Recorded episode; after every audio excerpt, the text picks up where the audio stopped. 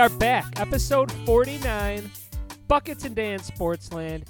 Here, recording from Dan's parents' house where it all began, Allegheny Avenue. Dan, it's so comfortable here that they might get naming rights and they might. This might start being the spot for our once every four month show. Yeah, house sitting and cat sitting for my parents who are down in Florida right now, but it does provide us a great little setup here in the living room. Feel like we're uh, remote on location. Good to be back. Good to be sitting next to you with all the equipment in front of us. We got a lot to talk about, Bill. We do. Go we do have a lot to talk about. But first, we got to talk about number 49s. The first guy that comes to mind is Connor Knapp, old Sabres goaltender, Dan. Uh, 164th overall. Uh, out of New York, New York, 31 years old. 2009, homegrown guy. Dan, how many games did Connor Knapp start for the Buffalo Sabres? Zero. Zero. Is that true? Well, as a matter of fact, Dan, I'm gonna get to I'm gonna get to you on that. Tremaine Edmunds as well. We might discuss the future of him today. Yeah, we also have your sectional run to talk about, some wedding updates. We have our bachelor parties coming up. We will not be talking about the draft. We will have a Buckets and Dan draft episode coming up in a month or so. Uh, but the Bills' offseason up to this point, a lot of signings, a lot going around the NFL. We'll also have Mike Licata returning to talk some college hoops. Um, very prophetic stuff that he had in his preview. And we'll talk about the Final Four. Maybe we'll recap what a wonderful time we all had at the First Niagara Center downtown. Is that what it's called these days? KeyBank Center KeyBank Center. There we go. and the Labatt Brew House. And the Labatt Brew House, but that's a secret because it's a secret bar. Um, and we got the Bill Stadium to talk about. We have some MLB predictions to talk about. It is a absolute. You know, when you only do it once every couple months, you really can fit a lot of info in one show. You sure can, Dan. And getting back to Connor Knapp, he did play two goals, two games, Two had, goals. had one assist okay. actually. All right. Uh, 77 saves, a 3.12 GAA, and uh, 875 save percentage. That was in that emergency year, of the 2013-2014 run that the Sabres went on. Yeah, talk about some some dark times. And speaking of the Sabres, we will get to them as well. They are they are not suffering from dark times right now. They're actually on a bit of a heater, but we'll get to that in our Q and A. Let's start with the Bills, Bill. And before we get to the offseason, your initial thoughts on the new stadium deal that's announced, a 30-year lease.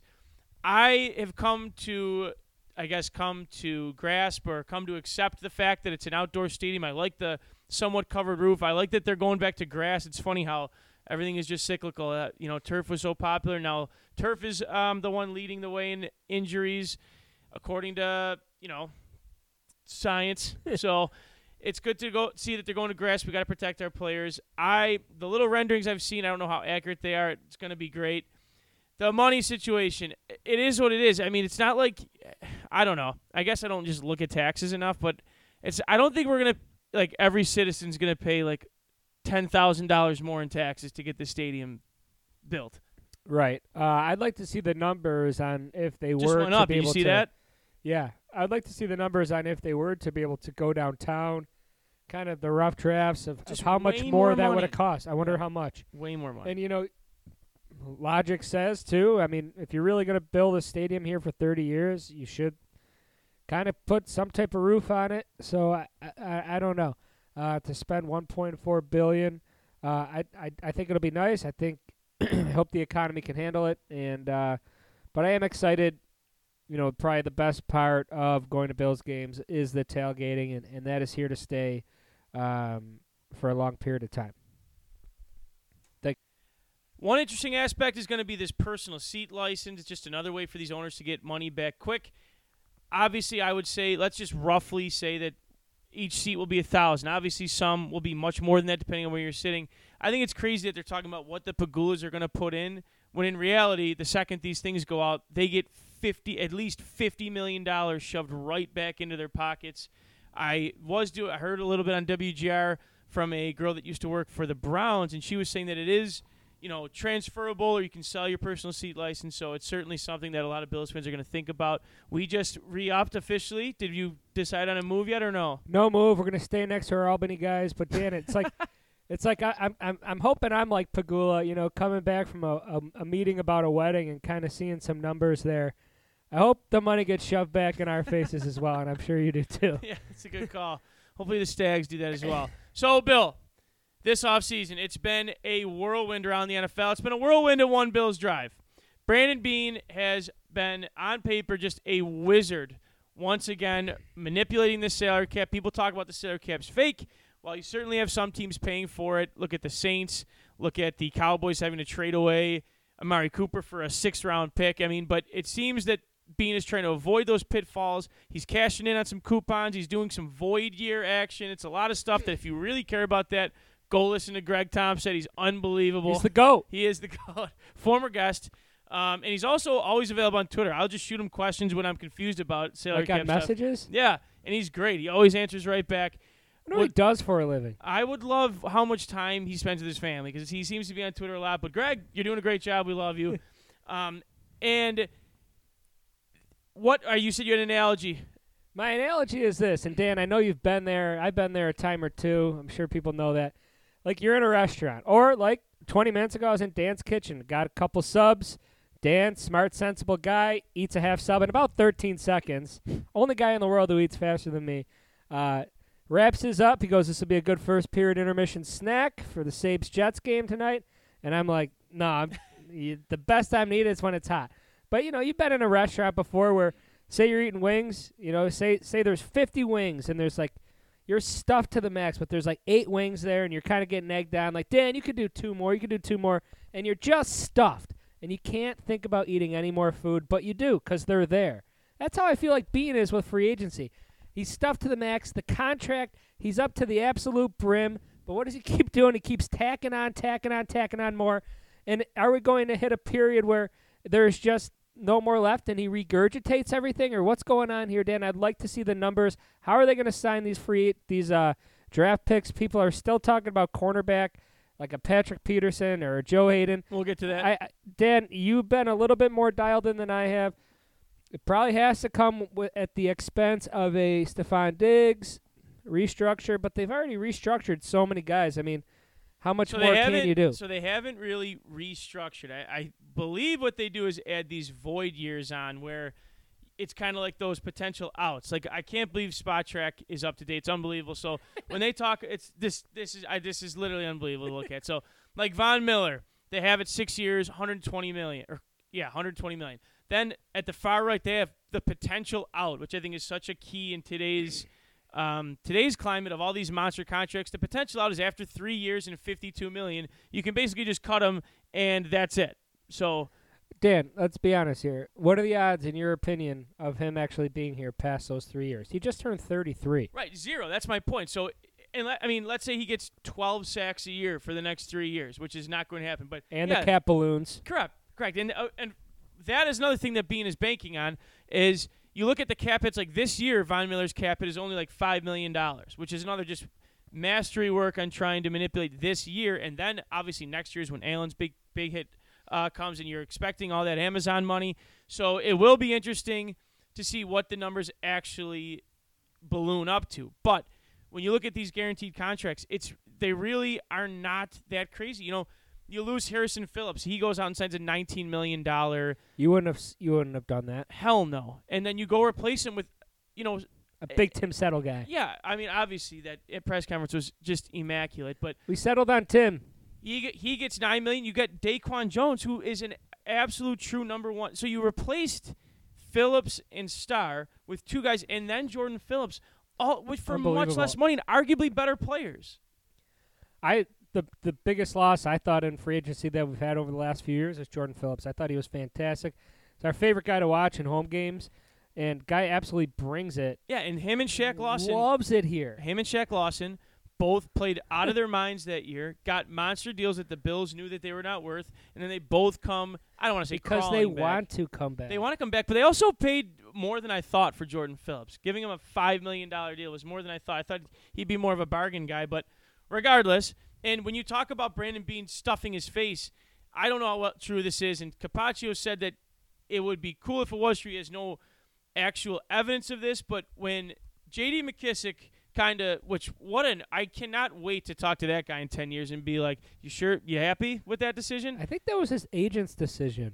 Well, It according feels like it. according to Beane, he's saying that the agents were great, that it was the player and the team, and he is super pissed at Washington. But regardless, and we'll get to Duke Johnson too. I think that's an, a fine signing to Yeah. do what we wanted there. But he's, I think, Beane's pissed at that, and that's the day he goes out and pulls the trigger on Von Miller and OJ Howard. Two more splash moves. Obviously, one much more than the other, but. So th- maybe Howard there was a couple hiccups here and there. Maybe they, you know, they weren't going to go all in on the 120 million. And obviously, if you're Von Miller, I think he wanted somebody to sign. You know, it's just a waiting game that those cornerbacks played a few years ago when Trey White signs. He's the highest paid corner for one day because then Marlon Humphreys and then whoever the other guy was, I can't think, um, signed. So Jalen Ramsey. I think he was. Yeah, it might have been him. Um, but so you look at Von Miller signing, and I think that was being said. You know what? Screw it. We're going to go all in the next couple of years. This is our window. Let's surround Allen. I mean, if you look at the not only the starting 22, but the depth at each position, there's not a lot of holes. So I know I said we weren't going to talk any draft. This is why I'm never a fan of trading up in the first. I don't think you should because I think it's too much too much to move up where you really need to go. But in those middle rounds, like there's not room for like you saw last year. Jack Anderson gets drafted. He gets claimed off waivers. Uh, or excuse me, off the practice squad. The uh, cornerback, I forget his not Wild Goose. Was it Wild Goose? Yeah. he Both gets seventh claimed. round picks. Yeah. So all those there's there's no reason, and again injuries happen, so it's good to have as much depth as possible. But why not go up and maybe only draft five guys? But you know those five are have a really really good shot at making the roster. But obviously that we'll get to that later. But let's keep going with um, what Brandon Beane was able to do here. So we mentioned the D line. Okay, you go out and you lose Harrison Phillips. You cut Star Lotulelei. Star Lotulelei. You go out and sign Tim Settle, who, for all intents and purposes, I've seen multiple articles. He's the steal of free agency. Blah blah blah. You hear that all the time. I heard that about Quentin Jefferson when he came over. But you talk about a guy that was buried in a great depth chart over in Washington. A guy that's hungry. A guy that is really on a one-year deal, but they're more than happy to keep him for that second year. So he's his is kind of like a pit stop. Hopefully, you could come here, be you know, quote unquote, the best version of yourself and as a player, and then proceed to get a contract just like Harrison Phillips just did, which would be great for him. Daquan Jones, a true nose tackle, coming. He started for the majority of his career, coming to try to win a championship. You sign, arguably, the best pass rusher in the past 10 years at his position, a Hall of Famer, a guy that you're going to bank on to groom guys like Greg Rousseau and Carlos Basham and AJ Epenesa. I mean, what a un and it's it was the first. Now I guess it started last year with John Brown, but this this crop that we grew up, not grew up, this crop that turned this franchise around. Guys like Jerry Hughes, who was able to stick it out and make a difference under this new regime. Um, John Brown got cut last year. We cut Cole Beasley. Now you're starting to see the fruits of those guys creating a championship team and guys coming that want to be part of a winner. Even guys like John Feliciano, you know what I mean? Not a not a all pro guy. Him and Star, I mean, but Star came over on the big contract. Feliciano brought some toughness. It's it's but now we're starting to see that turnover and what you want to be to build an actual championship roster. I think because it was such a huge move and no one was expecting it, we should take a couple minutes to talk about Von Miller. When I saw it, I was more shocked than happy at the time. Why? Because to me, it didn't really scream Brandon Beane and the type of moves that he's made um, in his tenure as the Bills GM. So for me, kind of, you know, everyone was kind of pointing to make maybe making more of a savvy type move, six to eight million dollar guy at defensive end, but really went after it with Von Miller. I mean, that's a huge chunk of the cap. Um, Really quick, let and me Dan, interrupt. I will say this though, you. The one point I'll disagree with that you made to me via text, and I know it's more than that, because the snap count's not going to be extremely high. If he's here, and and like one of the major points of him being here is to groom young guys. I mean, then that's not worth it for me. Okay, I would just argue that being around someone like Von Miller is going to na- naturally make you Sure. a better player. And like I said, this was my counterpoint. This is like the most optimistic view I can take. Is like, let's say Greg Rousseau turns in to an All-Pro defensive end for ten years, and in his Wall of Fame speech here in Buffalo, um, he's going to thank guys like Mario Addison and Jerry Hughes because he has to, and then he's going to go on for five minutes about what Von Miller meant to his career for the fact that he's a the guy's a Hall of Fame Super Bowl MVP, two-time Super Bowl winner, and by the time Greg Rousseau is getting inducted, a four-time Super Bowl winner after the Bills win two of Hell the next yeah. three Super Bowls. How about uh, Jerry Hughes or Addison? Are they going to play another down in the league? Absolutely, they will sign somewhere. I hope Hughes signs in Dallas or Houston or somewhere. Actually, definitely Dallas because I want him out of the AFC and closer to home. Mario Addison, whatever. I don't really care about him. Very quickly about Beane. This is what I'm talking about. Why I have like such a hard on for. The, hopefully, that doesn't. No, you're have good. to bleep that out for this guy. You look at so obviously everything is a progression. He takes over a rebuilding team, he guts it down, then you start you pick your quarterback. Great. And that first year he realizes, "Oh, I didn't get enough offensive linemen eh, or weapons." Goes out, signs just any offensive lineman he could, see who sticks, Nsekhe, Feliciano, those guys. Goes out and gets John Brown, overpays for Cole Beasley, which ends up being fine. Then he has his little championship run there in 2020. And he says, you know what? I love my guys. Another year development. Let's just run it back. And he just re signs all the guys that we thought we were going to lose. And then that wasn't good enough. So he said, you know what? Screw it. Dump some weight here. Go out and spend. This is our window. Now let's go out and sign some big boys and actually take a real run at this thing. And it was so good that just two weekends ago in the KeyBank Center in the suite level, thank you, Mark Simon, very gracious of you to take us up there. Poorest guys in the sweet level, but we were in the sweet level. That's all that matters. Yep. And we see Brandon Beane getting applause. We kind of split up. Dan's in the opposite side of the arena looking for Brandon Beane. I said, Danny's over here. We're over, you know, looking for Brandon Beans. We were stumbling in into suites and we're saying, Where's Brandon Beane? They're all like, He's three down. And they, they all tell us where to go.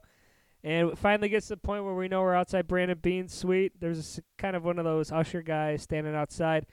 I didn't have the stones, but Dan Hannon ran in Some there. might say Bill had cold scroll. Yep. Dan Hannon had it. Dan Hannon walked in.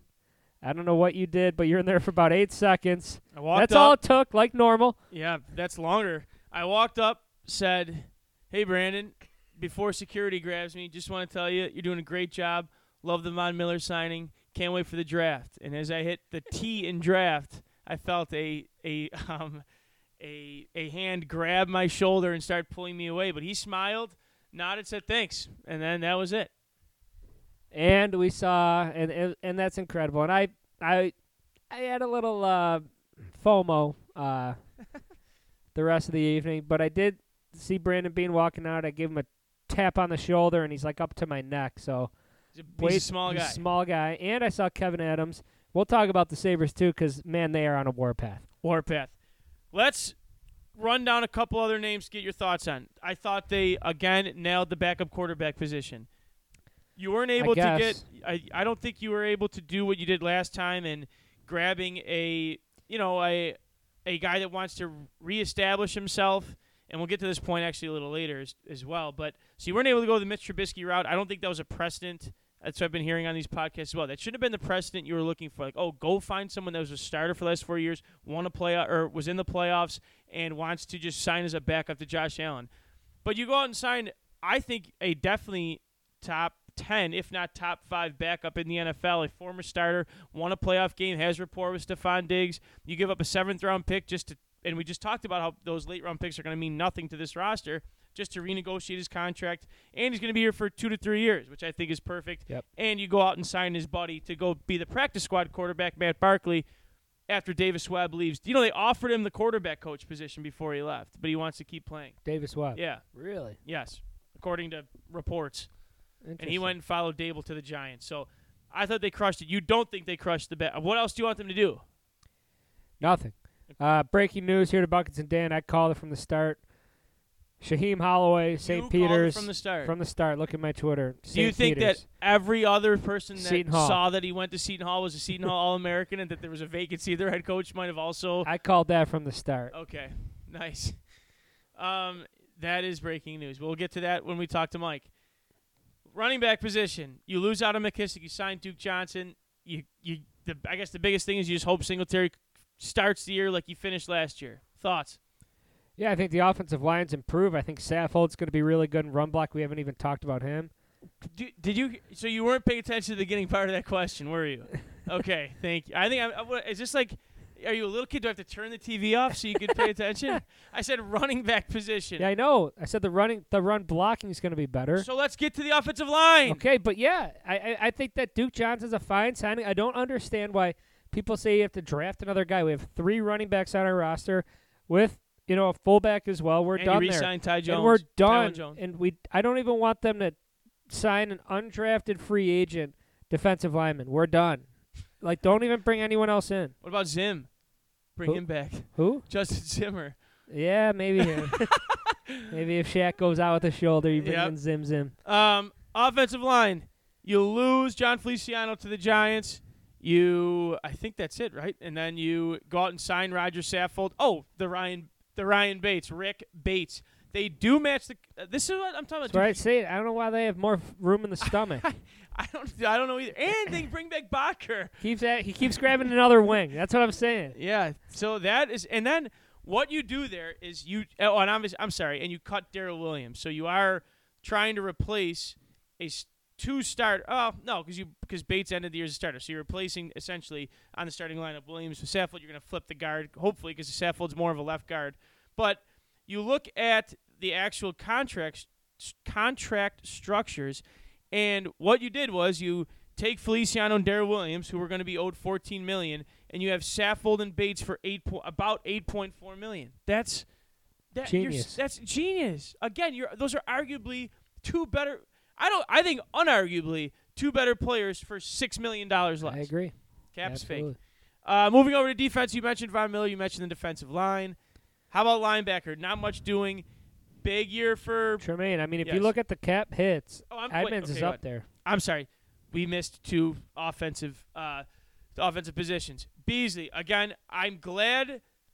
From what I saw, it wasn't good. Get this anti-vaxxer out of town. It was more of an appreciation for what he did here when they cut him.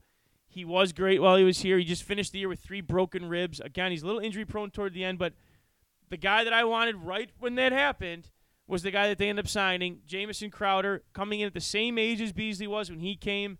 More of a yards after catch guy than Beasley. Probably not as good as finding those soft spots in the zone, but perfect slot guy. I think I'm the only one in Buffalo that's a little worried about the wide receiver two position. That we're just assuming after four magnificent quarters and Gabriel Davis not really taking a step through the first 19 games of that season that we're just set at wide receiver two. I just think we have so much depth there. Uh, you look at Diggs, you look at Davis, then you look at guys after that. Jamison Crowder's good enough to be a two. I know he plays in the slot. Plays both. You got Isaiah Hodgin, who no one's talking about, but Oh, Isaiah my. Hodgin, that guy can still play. Let me tell you something. They they bring back a Tanner Gentry. All right, That guy can play. But hey, let me tell you something. They bring back Kumaro, Isaiah McKenzie. You think he could take a step? Stevenson. Dawson Knox, and we haven't talked about it. I know it's coming. OJ Howard. I mean, Yep. that's a huge reception guy. I I mean, not really in his career, but I think he can come here and he can get some targets. They got to make up a lot of targets, Dan. I mean, between you know losing Sanders and Beasley, you're making up hundred plus targets there. I guess, but if you look at the act, like what you're doing here, then I mean, you'd expect Duke Johnson to get a, sig- a not a significant, but a, a decent chunk. That's why you brought him in of targets out of the backfield. You expect Davis to take that step. You ex- you expect Diggs to be around 90 to 100 catches, let alone targets. Then you do you want McKenzie taking more of a role? We don't know what Ken Dorsey sees out of Isaiah McKenzie compared to what Brian Daboll did. And one thing that I will say about Davis is that what year is it that every Bills player seems to take that next step? Their third year. And this will be his third year. And it's actually a big year for his career because let's say that he has another monster year. Now he's going into the final year of his contract. I'm sure they'll find a way, but that's another guy you're going to have to lock up then. Babe Davis. Oh, definitely, definitely. So Marcus Stroud. and then, uh, like you said, then you have not uh, Knox on the last year of his of his uh, deal, and That's he that's a big one too. There's a big one. Uh, what I thought Marino made a good point that that is one of the lowest uh, franchise tags. Although because of all these stupid contracts that other teams are signing depth defense or uh, tight ends too. that's going to be jacked up as well. But I think that the I am going to love the Howard signing. I really do think he is a guy that you could play as a big slot as well. That a lot of people wanted them to go get Evan Engram for. I think these are all just little weapons and gadget guys that you're. It's just it's I. I get butterflies thinking about the weapons that Allen has, and no one's talking about again the fact that you have a first-year offensive coordinator that's going to be in charge of all this. So that'll be one of the question marks going into the season. yeah, Coaching staff, very quickly before we get to defense. they brought in a couple veterans. Aaron Kromer's called an offense before. They also bring in an old dog. And who, Dan? Who's that assistant? Forgot his in? name. Mike Shula. Mike Shula. Mike Shula. And that then uh, that you, name's a fo- that's a football name. you bring in Joe Brady, who was just an offensive coordinator for two years. Well, one and a half before he got fired. So yeah, they're definitely surrounding him. I would agree with that. You lose a couple coaches along with Daboll, but they're bringing back basically the same core, which is good. Which is um, good for the defense. I know people are still sour on the whole 13 seconds thing. We don't have to talk about it. And Leslie Frazier, and McDermott, but those guys know their football, and I'm I am more than happy that both of them are back. People calling for McDermott to be fired should be shot into the sun. I All right, truly yeah, mean yeah, that. Yeah. I, I, I, I can't turn I can't even turn on WGR 550 right now and just hear them. They actually still talk about that game quite a bit. I mean, we're almost into April now. Not to bring it up, Gotta you turn see the that page. the picture that came up today with Rousseau's hand like inches away from that field goal blocking it. That's how high up he was able to get. It could be a depth thing. I have no idea where he was in that picture. But anyway, all in all, I mean that's a big off season. I mean, can't get you can't have pictured or imagined a better off season to this point. and your secondary, you lose your corner back too. But That that's the only thing. I mean, who wouldn't have paid Levi Wallace two years, eight million? To me, I, I think that they probably did offer him then that that, and he decided to leave. For me, that's obviously the glaring hole. You would have thought it was guard until they brought back Butker and Bates, but cornerback is a huge glaring need. People are continually talking about receiver or running back in the draft. I don't see it. I think they have to attack corner, corner, corner. Dan, and you might not know this off the top of your head, but when are Hyde and Poyer signed until? Do you know that? well, they just extended Hyde a few years, and Poyer they extended, I believe, last year. So they're Yeah. they're locked up for the next two to three years. All right. And then you have Damar Hamlin and Jaquan Johnson. So the, a safety, I would I could see them definitely taking a safety in the middle rounds of the draft. But I wouldn't mind taking a corner in the first and third if you really want to. Although Absolutely. don't sleep on Great Dane Jackson. I'm I'm all in on him being in the mix with a veteran corner. But we will get to that in our Q and A, which we are going to start right now.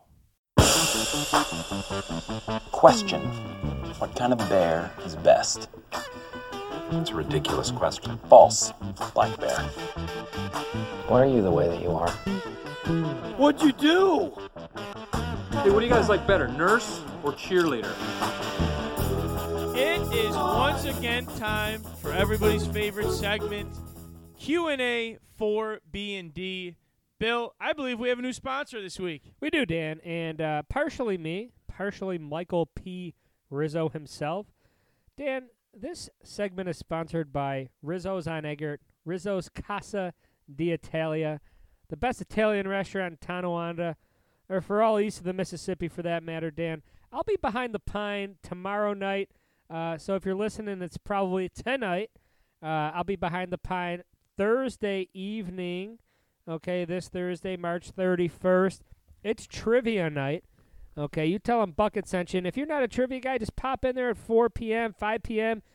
Get a couple Cocker Spaniels in you before uh, the trivia starts. Friday night, fish fry, Lent. If you're a Roman Catholic and you celebrate it, come on down. I have a great Italian fish fry for you. I also have some good cocktails. And I'll be behind the wood at Rizzo's. Sabres game will be on RJ night. I might turn down the sound and turn up some MSG so everyone can listen to RJ call one of his final games, Dan. Do we? Uh, what happens if we say Bucket sent us? If Bucket sent you, that means you get a dollar off cold subs. Is that true? Yeah, I'll make it happen. All right. Well, let's get to it. Bill, I believe you start. yeah, Dan, Sammy from Seattle here. Hey there, guys. First time, long time. I know my Seahawks are in rebuild mode here, but I was hoping they'd go after Jimmy G and maybe give us a little light of hope. If you were Seattle, what would you do at the QB position? And where do you think Jimmy and G- Jimmy G and Baker Mayfield land? Those are two very interesting cases because for San Francisco's point of view, he's carrying 26 million in cap right now. I don't know. It seemed like the carousel has already gone through. I mean, how many teams really need a quarterback right now that are actually looking to be contenders? You know, would they would the Steelers bring him in to compete with Mitch Trubisky, or is Trubisky their their guy with maybe they try to go get Malik Willis or one of those rookie quarterbacks? It's going to be very interesting because I don't know how San Francisco goes into the year with him as a $26 million backup. It seems like they want to pass the torch off to Trey Lance. They're a team that considers themselves a Super Bowl contender every single year. Their roster certainly dictates that. So that is an interesting one. I really don't know what's going to happen with Jimmy G. If I had to guess, I would say Pittsburgh trades a like it, I'm talking a mid round pick for him. Shocks the world if they miss out on one of the quarterbacks in the first round. Baker Mayfield is going to get cut. They're not going to be able to trade him, and Any dead cap on that? probably, but uh, I don't know because he's in, still in their rookie deal. I don't know. Here's what I'm thinking. You could call me crazy, all right, and I'm fine with that. I've I tried looking for where he could be a reclamation project. You know what I mean? He's not going to get a starting job. I don't even think he's fighting for a starting job. He needs to go the get healthy for a year, rebuild your stock, then go find a spot. Get me to Arizona. You get a quote unquote offensive minded guy. You get into an offense with another smaller quarterback. Obviously, We'd, we'd be the tallest guy in the room. yeah, different style quarterbacks, but they both played at Oklahoma. I believe Murray uh, succeeded Mayfield, so you know they probably have some sort of relationship. I bet they're friends. I think that's where he ends up as a backup. Now they did just sign Colt McCoy, so I don't know if that makes it more difficult. But he's going to go somewhere to be a backup after he gets cut, which is going to be shocking to me. Um, I guess the only other spot I could see is will Carolina go spend more draft capital for a guy like Jimmy G or Baker to compete with a guy they just gave up multiple picks for in Sam Darnold? I mean, that's a dumpster fire of a team right now, and and their coach And looks like him. looks like he's wearing it right now. He looked awful in that photo of all the head coaches in the NFL. They they got a lot of good things though too. That defense is good. A lot of high picks. They're a quarterback away from being really darn good. They can't Christian find the quarterback McCaffrey. though. Let me tell you something. If anyone gets M- Baker, like that's a great deal. Dep- I mean, it depends. Would you What's take his health? Baker, What's Jim- and Jimmy G? The reason they're no one trading for him is he still needs shoulder surgery. Would you take Jimmy G or Baker right now? Oh, I guess it depends the team you are. I guess depends the team. Yes. you're Carolina without Sam Darnold. oh, good dude. uh, That is. I would take Baker in a heartbeat. I don't know, dude. I I I don't know. I really don't know. I think they're both very average quarterbacks. I guess you're right. I think I guess Baker has a little bit of a higher ceiling. I think he's got a much lower floor. Baker or Mac Jones. Oh. I don't. I'm taking Baker. I think he's got a lot to give, man. He took a dumpster fire of a franchise to the playoffs and made him credible. That's a, that's an interesting topic. If you're the Patriots, would you trade a third round pick for Jimmy G? No, I'll, I I like where I'm at there. Okay. it's fine. Okay, okay, okay, okay. All right, let's move on from that because we're let's talk about well, we'll talk about the whole quarterback situation in a second, but we got our buddy Dwayne from the Dog Pound, big Browns fan. He says, "Hey guys, I have been a suffering Browns fan my whole life. I don't know how I f- should feel about Deshaun Watson.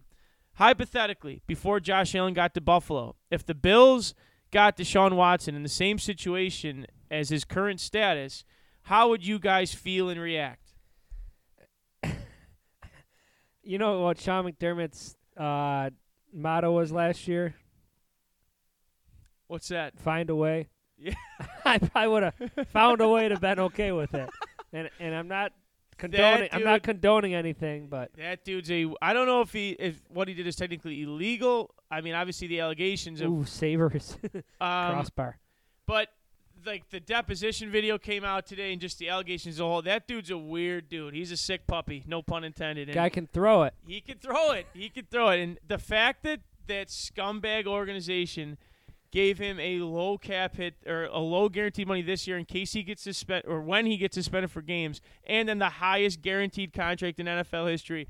They are That's terrible. that is just awful. I hope they are horrible. I don't think they will be, for the record. I think they're going to be good, but I hope they are terrible. I'm gonna root against them Big quite a bit. And I think everybody will I will. think Deshaun Watson, pretty much a scumbag, and um, Do you I think that the um, the pride of places like um, South Buffalo and West Seneca will boo him as hard as they did Kaepernick when Kaepernick came to Buffalo and they made all those T-shirts because they didn't like when a guy would just take a knee?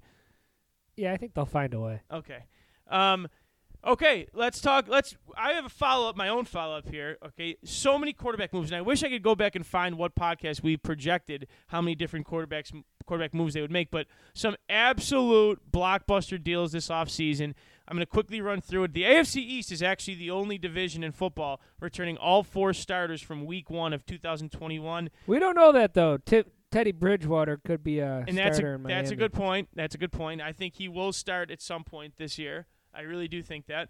Um, and because I believe Justin Fields did not start Week One, I believe Dalton started, so that would be the only case the NFC North. Otherwise, in the AFC North, obviously Mitch goes to Pittsburgh. They probably will draft a rookie. Maybe, like I said earlier, they go out and get one more quarterback, but Roethlisberger is gone. We just mentioned Cleveland with Watson. The AFC South, the Colts get rid of Carson Wentz. They bring in Matt Ryan. AFC West, wild, wild West. Now you have probably the most elite. Would you? I mean, uh, we have no evidence of this. Probably the most elite division of quarterbacks in NFL history. It could be in terms of overall talent. When Derek Carr is without question the fourth worst quarterback, and he's still probably a top twelve NFL quarterback. How about best division in NFL history? Could be, yeah. Depends. Yeah, that's actually not, and especially because then you look at like even the Raiders going out and getting Chandler Jones, Davante Adam. I mean, that's that is Yeah. that's a good point. Um, the Broncos, I'm actually high on the Broncos. They go out and get Russell Wilson. You of course still have Justin Herbert, and the Chargers reloaded as well. And the Chiefs will be the Chiefs again with Patrick Mahomes. NFC East, Washington goes out and gets Carson Wentz. The Giants go get Tyrod. Do you think Tyrod starts Week One for them? No, I think Daniel Jones is the guy. For how many weeks? I think Daniel Jones is the guy. I, I think he's the pretty guy. good. He's he's pretty good. You think he's the guy? He's their franchise quarterback moving forward. I'm not gonna go franchise, but I'm gonna say if he's healthy, he starts 14 games. Okay, fine. 14. San Francisco, I think, is going to turn the reins over to Trey Lance. Seattle gets rid of Wilson. They have Drew Lock, maybe another rookie. Obviously, Brady comes back, and then, oh, excuse me, that's the South. Um, in the NFC West, you also have the Rams returning Stafford. And who is the fourth team I'm missing? San Francisco. Oh, in Arizona with Murray, who, by the way, was thought, you know, there were rumors that he wanted out of there too, but he ends up staying for now. The NFC South, Brady retires, then comes back. Saints re-sign Jameis Winston. They also sign Andy Dalton. Atlanta's going with Marcus Mariota as a stopgap right now. I'm sure they will also look to draft a rookie. So, what are what? I guess which move sticks out to you the most, Billy Buckets? What quarterback move sticks out the most is one that could be the most impactful? Uh, I think to me, Russell Wilson uh, going to Denver just because, first of all, he's going to a really good division, but I think that team is really good. I think a lot of people f- know that team is really good. Good defense, good weapons. Were you okay with what they gave up? I was. And Javonte Williams, a top five back. I really have been a big Javonte Williams guy from the beginning. Um, so for me, it's Russell. How about you, Dan? I am a firm believer, and I know we argue with our buddy Ryan Paris about this. I think Carson Wentz sucks. So I think Matt Ryan makes them a legit I- contender. I, like that. I like that a lot. I think that's an underlooked move too. People aren't talking about it. What did Carson Wentz do to make them really not like him? Besides not getting the the Fauci ouchie. I didn't know. I think he threw for, he averaged like 100 yards from December on a game and then couldn't beat Jacksonville to get them in the playoffs. I think Yeah. that was the, the straw that broke the camel's back there. Oh, good. Okay. All right. You're up. Uh, gosh darn it. Give me a second here, Dan. Um, so, Dan, be fire from Twitter. What do you guys want the Bills to do to bolster the cornerback room? Good question. So it, it seems to be their most glaring need. If they don't, let's say that Stingley, Booth, and Sauce Gardner are all gone in the first by the, by the time the Bills are up in the first round. I don't want them to reach for the next available corner, even though it's by far their position of need. Go draft the best player available at that point, or move down. I'd be fine with that as well. I want them to grab as many picks between the first four rounds as possible. When you look at the remaining four, excuse me, the remaining cornerbacks on the market, there are some legit guys still out there that I think are very good, could be very good additions. Before I get to those, if you combine one of these veteran guys with Dane Jackson, Cam Lewis, and a second or third round pick, I think you are glorious going into the year because Trey White will come back eventually, hopefully, but in the first month or two. Um, and there's your there are your guys. The name's still out there. Obviously, some top end guys like Gilmore, Trae Waynes. I but you look at these names like I heard Joe Haden could be got at a decent rate. I mean, you're telling me like Where is the money? I don't think you're gonna have to pay that much. Like I I'm, I know we hate him just because that one game when they just I think they reference his name 68 times in a three hour game, but. Janoris Jenkins, I'm not to call him Jackrabbit Jenkins because they did it the whole game, but a guy like that was fine.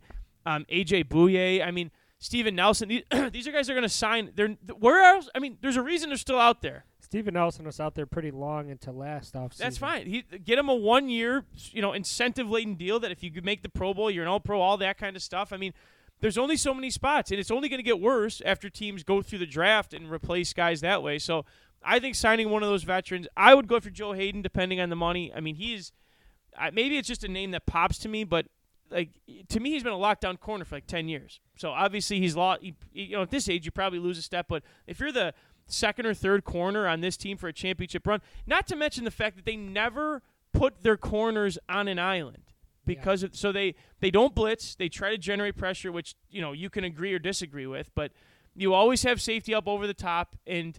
It seems like your linebackers try to help as much as possible too. So it's not like you're going out trying to sign the next Darrelle Revis, so you can just say, "Okay, you got him for the game." Boom. I think they're going to be fine at corner, especially since it's their like one remaining need. That's what I would do. Get Joe Haden back on the Adderall too. Exactly. What? Okay. Um. Big Adderall guy. Okay. Yeah. Who isn't?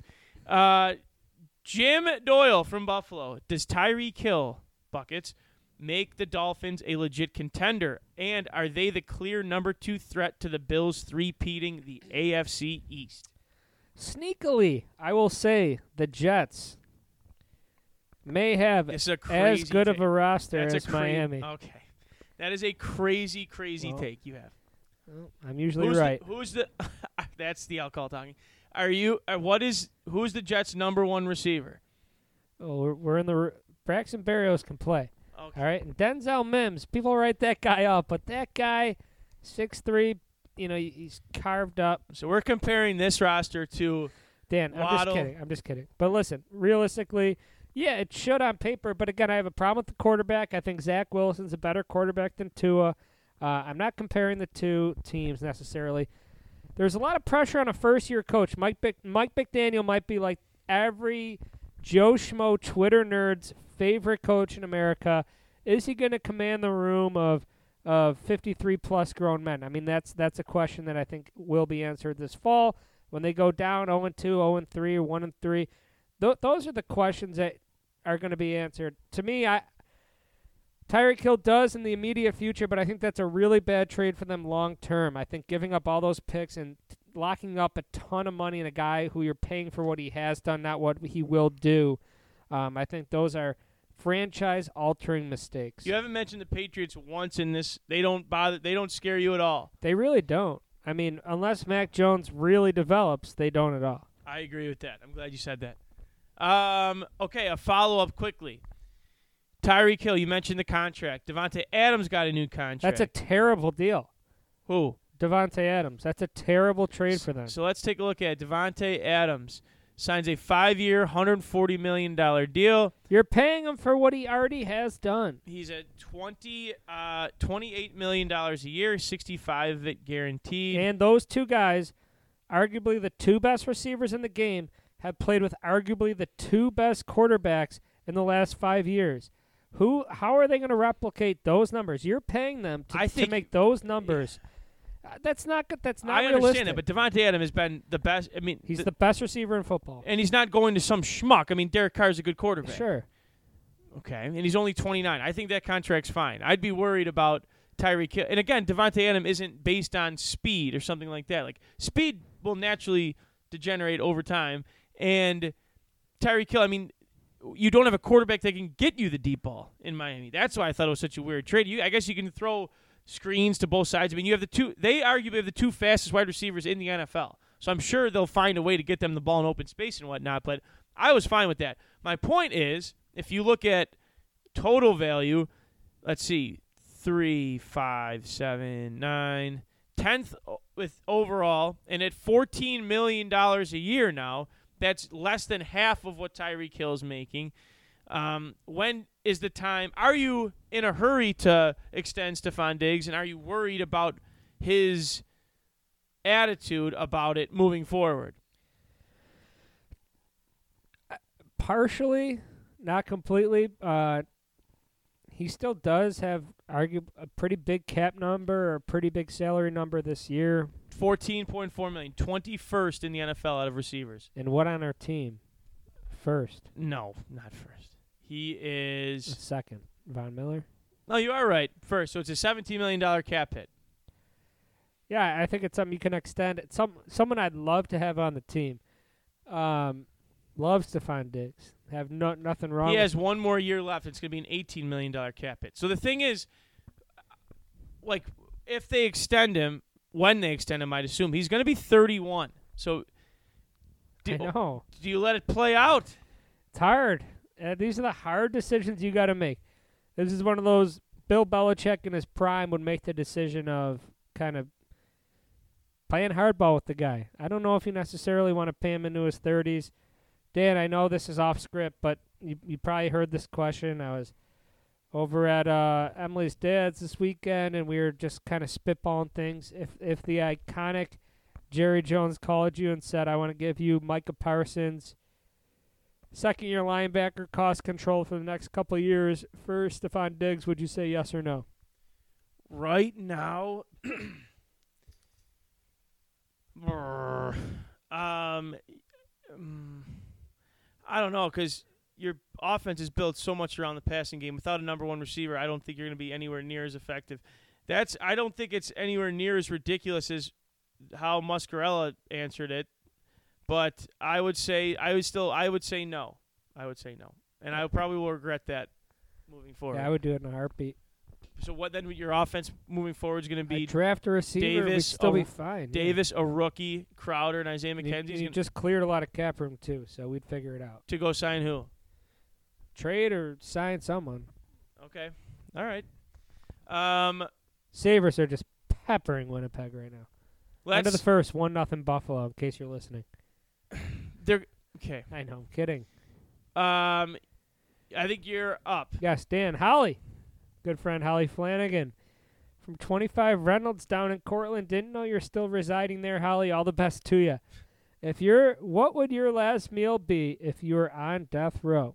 If you could only drink one liquor for the rest of your life, what would it be? And if you had to kiss one male, maybe for the rest of your life, what would it be? I think it's just a one time. I took it as a one time thing. My last meal, um, man, that Mike's chicken finger sub wouldn't be bad. That's pretty darn good. I would say that the best meal I've ever had was some. I believe it's a rib shank. It's called at Prescott Provisions in North Tonawanda. That place is the best. It was very good. That's that would be up there. Maybe some chicken parm from a nice Italian restaurant. like, like, hey, like Rizzo's on Eggert. It's 10.99 on Wednesdays. You can't beat it. I, yeah, it would not be from Rizzo's if I was on death row. Um, if I could drink one liquor. Now, if I'm doing shots, it would be Rumple Minze. If I'm doing just one liquor the rest of my life, it'd probably be vodka. So you can mix in like some casual summer drinks. Cover your ears if you're an Eden student. And if I had to kiss one male, I think the easy answer is um, Josh Allen, probably because I like that's the one person I'd be okay Cass having sex with. Jesus, Mary and Joseph. So I guess that would be my answer. Let's uh. I'll just answer the last one. It'll be Danny. all right. okay. Okay. Um. Bill, last thing we could have a lengthy conversation about this if you'd like, because um, it could be its own segment. Sabres, you just mentioned they're buzzing right now. They're six two and two in their last ten. They are on a six game point streak. How much promise is this team actually showing, or is it just an average team getting hot late in the year when it's you know you're not really playing for anything? These guys. This is it. You're seeing something This is great it. right now. This You're seeing it. something absolutely Oh, here we great. go. They're going to build on this momentum in the next year. There's a lot of losers, a lot of number nerds out there who tell, will tell you right now that the Sabres won't be a playoff team this year. It's hogwash. This team You is mean next year? next year. Yes. This team is building something absolutely fantastic. I believe in everything they're doing. I'm all in trying to get a group of guys to get some season tickets for next year. Going to break them down four or five ways. If you're interested, let me know. I only got one confirmed on the bandwagon. It's Who's it- that? Peter Kaz. I think I'd be in. It's I'm I'll tell you the numbers. I'm gonna get the cheapest ticket in the house. Worst case scenario, hey, I was there today. Saber store got a T-shirt for the Lightning game. Uh, Thanks. get to get the cheapest two in the house. Cost a thousand a ticket. A thousand times two, two thousand. You divide that by say you get four guys. That's five hundred for the pair for ten games. One guy gets eleven. Okay. That would probably be you, right? Well, probably be the guy getting the last pick. Um, you do a draft, but the worst case scenario is they stink again. You still sit wherever you want for twenty-two bucks a ticket, twenty-three bucks a ticket, whatever you paid. So it's it's an absolute no-brainer. It's it's a decision that Warren Buffett would say that is brilliant. It's a brilliant investment i- opportunity because they're going to be great, and you're going to be selling them like they're going to be selling like hotcakes. I definitely think they're still a year away. I, d- I mean, you're you need a legit goaltender. You Yep. need some defensemen, and you're not going to get some. you You're not. don't need defensemen. That's not a thing. you don't need defensemen. You don't need defensemen. Okay, I, I'd love to talk to somebody that knows hockey. You don't need defensemen. Dahlin, Okay. Power, Yep. Samuelsson, Okay. Bryson. I mean, those but like Bryson Fitzgerald, those those guys are f- right now. They're f- great. f- okay. All right. Young, getting better. Yeah. I, I, I so that's why I think they're still a year away. But I would say that there definitely is some promise on Yoki Haru. He's not very good. Okay. Um, but I would agree with you, and I'd be in for seasons. I think. Um, XPN? Is this serious? yeah, it really is serious. So you you're like as a pair two. Yeah, we did talk about your plan, but I have a plan. yeah, I don't really like your plan. I have It's another great plan. but, um, when I look at this team, like that Tuch acquisition, I just think what a lucky scenario Kevin Adams walked in, where your franchise player is demanding a trade, and you just happen to have a guy that is on a on a great t- team deal for a few more years. That is an actual like the only guy that would be excited to be traded to the Buffalo Sabres, who happens to also be playing at like a .8 per game clip since he got here. You know what we call it? That Bill Captain worthy, Yeah, big time, he's definitely the captain next year. big time. And who's getting the A? Okposo. Cozens. I don't know if you throw it on someone Uh, that you young. give. I think you give two A's then. Okposo you always give two A's, but uh, you'd probably want a defenseman to have something too. Probably Dahlin. Ooh, Okay. this team is great. Okay. Um, with that, we are going to send it over to talk some Final Four hoops action with our college basketball guru, Mike Licata. one shining moment, it's all on the line. In one shining moment, they're frozen in time. and we are joined But time by college basketball expert Mike Licata, if you will. Mike is here to break down this weekend's Final Four. As he said pre-show, give himself a little pat on the back for calling all the Blue Bloods to the Final Four before. But all in all, just a good friend and coach. I'd be remiss if I did not start the show without congratulating you on getting engaged this past weekend. Hey, thanks, guys. Pleasure to be back. Thank you for that. And uh, yeah, it's an exciting weekend, and just trying to follow in your guys' footsteps. So happy to happy to be here. Thanks for having me. So, Mike, you mentioned we, excuse me, mentioned that you nailed the Blue Bloods comment. You talked about Duke. You talked about Kansas. This Final Four, what are you most excited to watch? Well, I mean, it's got to be uh, you know Duke, North Carolina. Never played in an NCAA tournament. They're getting a Final Four matchup with uh, definitely both teams trending in the right direction, playing their best basketball over the last couple weeks. So, and you you know throw in the the Coach K side of things, and then uh, you know probably I mean just the whole the whole Final Four like that that game everyone's looking forward to. The, the the first game might be better. You know, I think that I definitely think the uh, potential champions coming out of that first game. So it's just a dream weekend for college basketball. I don't know who who could have predicted four blue bloods uh, in the final four or revenge of the blue bloods. No one was calling that. So uh, you know, totally unexpected and just really excited to watch. Yeah, shocking statement from uh, Coach Licata there. The potential championships coming out of the first game. Thank you very much, Coach. I do got to ask you, uh, the over/under in that game is quite low, in my opinion, at a 132 and a half. Mike, I know you're thinking of a rebuttal right now, but 132 and a half for Kansas to Villanova. To, to I think to the general public, that's going to shout over. Uh, tell me why that could go under. Well, they I- might not score enough yeah. points. A hundred percent. It's a best bet. Um, really, when games set up like that, um, in like a low low number, like one thirty ish or less, um, in the last seven Final Four games that were under one thirty, uh, the combined points average of those games ended up being one twelve. So uh, when they're around 130, they tend to not only go under, they tend to go way under. Uh, the you know, but like uh, like you mentioned, people see a low number, they tend to bet overs. The public's going to see 130 and and do some quick math in their head and go, oh, this is definitely going over. I predict it to be way under. Coach, if you, I'm not really a college basketball savant when it comes to the rosters. There's so much turnover, which I love the fact that they're allowing players to bounce around all over now because they allow coaches to that. So I'm, I'm more of a um, a college basketball coach guy, and I've always been a Bill Self guy. Um, I'm usually a Tom Izzo guy, but he got bounced early by Duke. Obviously, Coach K, all-time winningest coach, looking for his swan song. Uh, Hubert Davis in just his second years in the Final Four, and of course Jay Wright looking for his second championship in just um, you know four or five years, whenever his last one was. When you look at the coaching matchups, do you think any of them have an advantage, and do you like anything specifically about how each of the four coach? No, I mean I think they're all just.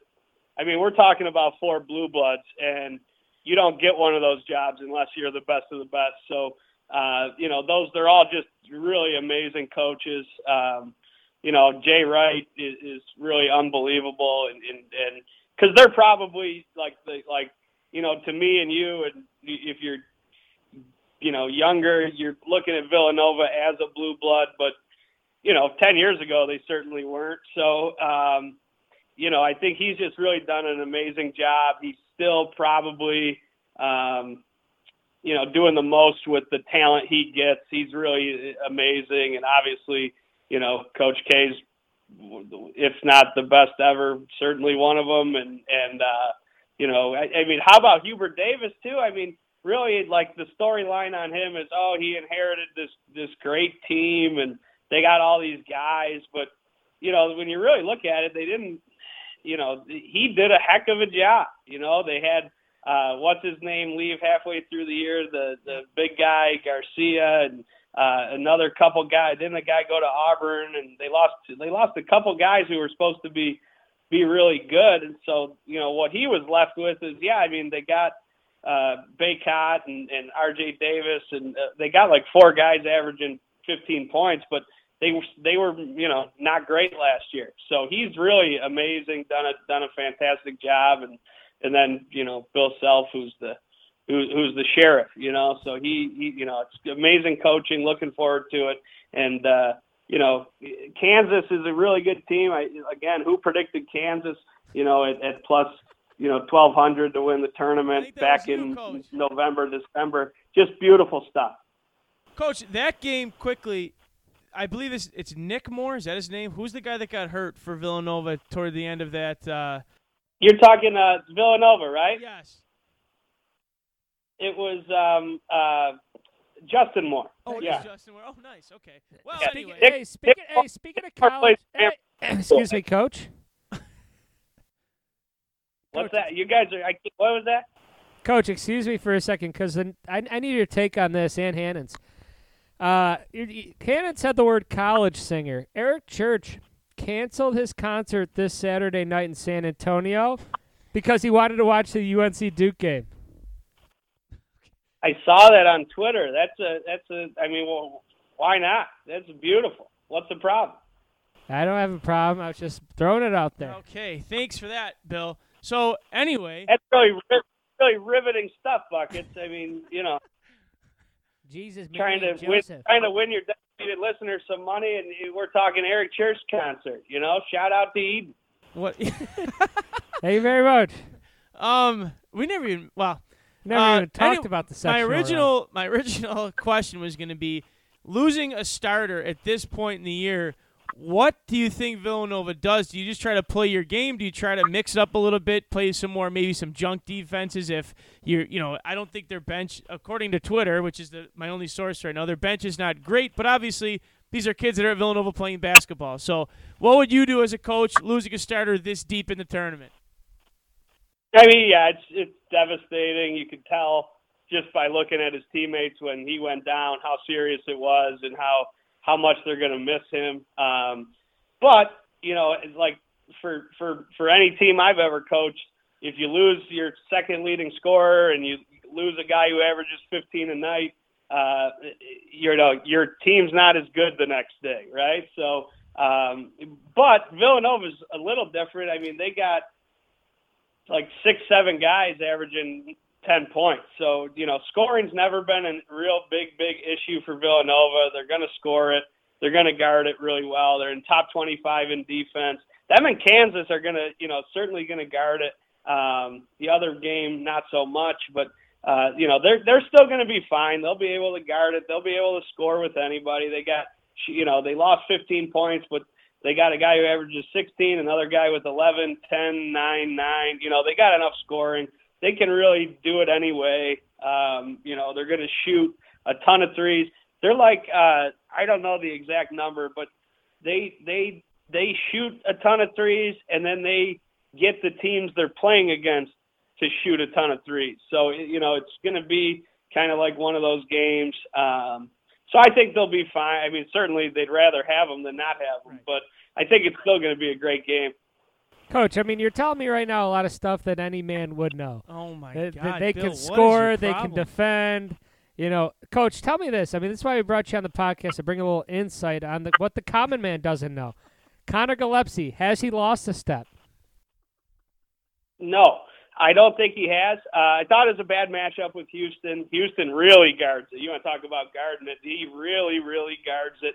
And uh, you know, when when a super athletic team is game planning to stop a two-time Player of the Year guy, a lot of the attention's going there. You know, no doubt, right? But uh, he hit a big, big shot when it matters, and he's really good playing off two feet, pump faking in the lane, doing typical Jay Wright stuff that he always does. So, um, you know, I think that uh, I think that it's just setting up great. Now, you mentioned give me something that your normal listener, you know, couldn't couldn't do, right? So, uh, along along any fan, any fan can do this. Any well, any fan didn't predict Kansas at plus, you know, twelve hundred you're when gonna they're get plus. your uh, shout out. You're gonna get your shout they're plus out. one right now. Okay, so uh, anybody, not anybody can do that. You know, not anybody could predict that it would be all uh, uh, blue blood teams in the final four. You know, this is not any fan Not stuff anybody- bucket. So you know, just that. try and listen and it, follow along, and maybe you know you finally get that hot tub in the backyard. What do you want me to tell you? Hey, Coach. I mean, look, at you, you predicted in, in November four blue bloods making it fine and dandy.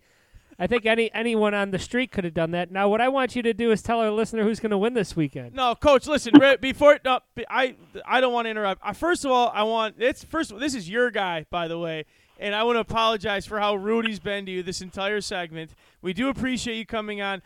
I want to ask you. You gave one of your lacadas. I don't want you to give too much away here.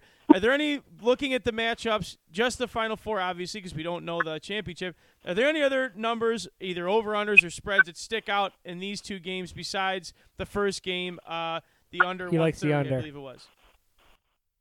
Yeah, and, and and I thought you know I thought that's what I was coming out here to talk about. I didn't know it was the the roast of Mike Licata tonight, but uh, you know that's on your partner, uh, I- I Dan. So I don't know what to tell him, but uh, you know I mean, listen, you're trying to lead me towards the money. Everything follow the money. I know. I'm telling you right now. Okay, here's a stat for you, Bucks. Did you know this one? Okay, since 2001, so the last 20 years. Okay the teams in the, the final four games, the team that won the game covered uh, 85% clip. There's 32, 6, and 2 against the spreads. Okay, so in these games, you got to pick the, the, the team that's going to win is going to cover. Okay, whatever that means. So even if you're thinking an underdog's going to win, uh, the percentages would tell you you, you can even, you know, might as well take a money line, get the extra value because the team that wins outright does cover. uh, at, at an alarming clip in, in Final Four games. Uh, the last team that didn't, well, it was last year when Gonzaga beat UCLA uh, with, without without covering. So that was the last one. But uh, so here's what you wanted. You want some picks? I'm gonna give you. I, I'm gonna give you my picks here. Okay. Uh, first game I gave you. I think it's gonna be under. I think it's gonna be way under. Okay. And I'm gonna go. Uh, I don't think you can lose either way. I'll go. Uh, I'm gonna go Villanova. Okay. Give me Villanova. line, right? Give me Villanova. Give me. I'm going to take the four and a half points, and I'm going to be under in that one. Okay, I think that's a, a really, really smart play. And in the late game, this is the big one. I think there's going to be uh, a, a ton of value on North Carolina. I think North Carolina, the general public is loving Coach K. They're loving the the, the Last Dance. They're all hopped up on Duke. I, if you like North Carolina, I think there's some value at, at four. Okay. That said, I'm riding with Duke. I think they're much better. I think they're playing their best basketball. I think they do just enough on defense where you know it's going to be track. Neither team really likes to defend, but uh, I, you know I'm going against conventional wisdom. I'm going to ride the general public. I'm taking Duke minus the four, and I'm going to take an over uh, 150, 151, whatever it's at. Coach, we appreciate all your insight. We'll be uh, hitting up our bookies and our local. Does he got time, Coach? You got time for a couple more or He what? said he wanted a quick one. Bucks. Not only uh, back in my like 2014 uh, debut with Buckets and Dan, which for a lot of times was the most listened to segment of all time in your history. Last time I was on talking college hoops, it was the most skipped segment of all time. Okay, so let's just keep it short. We got the picks and, and we're ready to rock and roll. Shaheen Holloway to Seton Hall. Your thought? He's going back to the alma mater. Does a great job. Rooting for. Hey, you Bucks. You know what? Actually, if you got a minute, I'm still. I got a sour taste in my mouth. You're saying any average fan, any average fan. If you listen to my first uh, uh, uh, segment, not all. I mean, you guys were peppering me with tough questions. You're talking. Uh, uh, what, what were you? Where Texas? Uh, Texas A&M. You asked me about. I pretty much pegged exactly how their season would go. I said they'd be struggle to be a tournament team, and there they are struggling to be a tournament team. I called uh, Clemson a great win. Well, Clemson didn't make the tournament. Maybe it wasn't a great win, but oh, by the way, they did beat Duke twice this year, so it was a great win. Any, uh, you know, we talked Bonaventure, and I, you guys were goating me into saying Bonaventure was going to win a national title. I, I didn't do it, you know. So I think all these predictions, you can play it back. It's in the internet forever, but I was dead on the money, Hey. Coach, let me tell you something. And and and and they they, they paid me to motivate you. Let me tell you something, Coach. You did a heck, heck of a job. We really appreciate you. You look back to what you did in November. It was really special. I'm going to play some of those clips, okay? And and I've never for once doubted your knowledge, but I thought I just I, you, had a little bit more to you than you gave originally tonight. So that's what I did. Uh, really appreciate you coming on. Thanks, Coach. And one more thing, buckets. Uh, my my big pick, and, and again, I did listen to the segment. You can go back. I did predict a heck of a year by the Eden Lady Red Raiders, and that's exactly what happened as predicted. Sectional title. One of the highlights uh, of your lives and mine was uh, was watching the you know Eden storm the court and, and and hanging banners out in Eden. So congratulations, and uh, let's go uh, let's go Duke, and let's go uh, Villanova, and let's go unders and overs. Hey, unders and overs, and Coach, it wouldn't have happened without you. We love you to death. This is basketball. Thanks, Hey, guys. That's what we're playing. All righty then.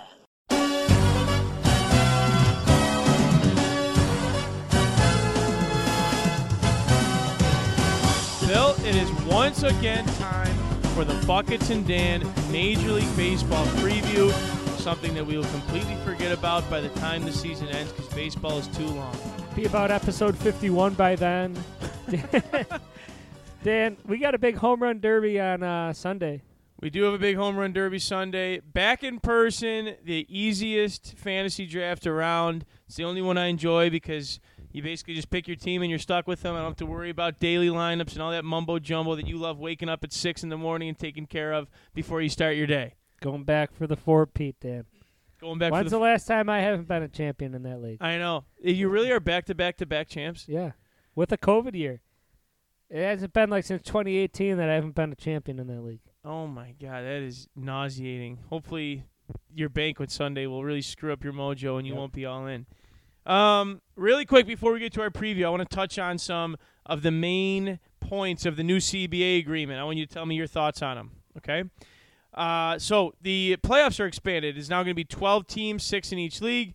The one game wild card playoff is gone. A lot of people did not like that. I didn't really care, but um, I'm I am glad to see it go. The division winners are going to play. Excuse me. The division winner with the worst record and the wild card team with the best record will host a three game series with the other two wild card teams. Your thoughts? It's all about money. It's all about money. It's all about making teams be in it for longer, right? Now, if you are the second division winner, you can't coast to the end of the year because now it means something to be not the third one. You know what I mean? Then you get the bye. Then it's the three game series, the rest versus rust debate. You know what I mean? Now we add another third playoff team, or excuse me, wild card teams. So that's another way to keep teams in it, buying at the trade deadline and whatnot.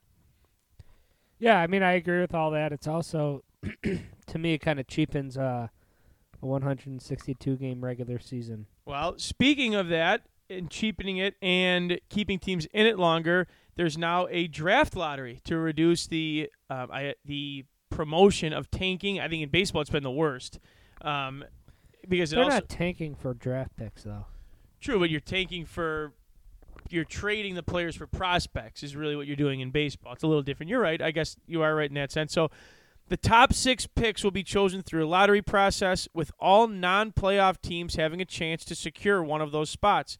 This is interesting. I thought if a small market team has a lottery pick in two straight drafts, it cannot pick higher than tenth in the following draft. And if a large market team has a lottery pick, it can't pick higher in the next draft. So a lot of small market teams get two in the top what ten, and large market teams only get one. I found that kind of interesting. Yeah. The they lowered the threshold. Excuse me, the lowest threshold for the competitive balance tax will rise up to 230 million. They also added an additional large tax. They're calling the Steve Cohen tax. That he said you can raise it basically as much as you want. He's just going to keep spending. That's exciting as a Mets fan. The minimum salary raised substantially from 570,000 last year to 700,000 this year. It'll keep increasing through 2026 by $200,000 a year. Starting in 2023, Bill, teams will play fewer divisional games and will play every other team in the majors at least once. Love it.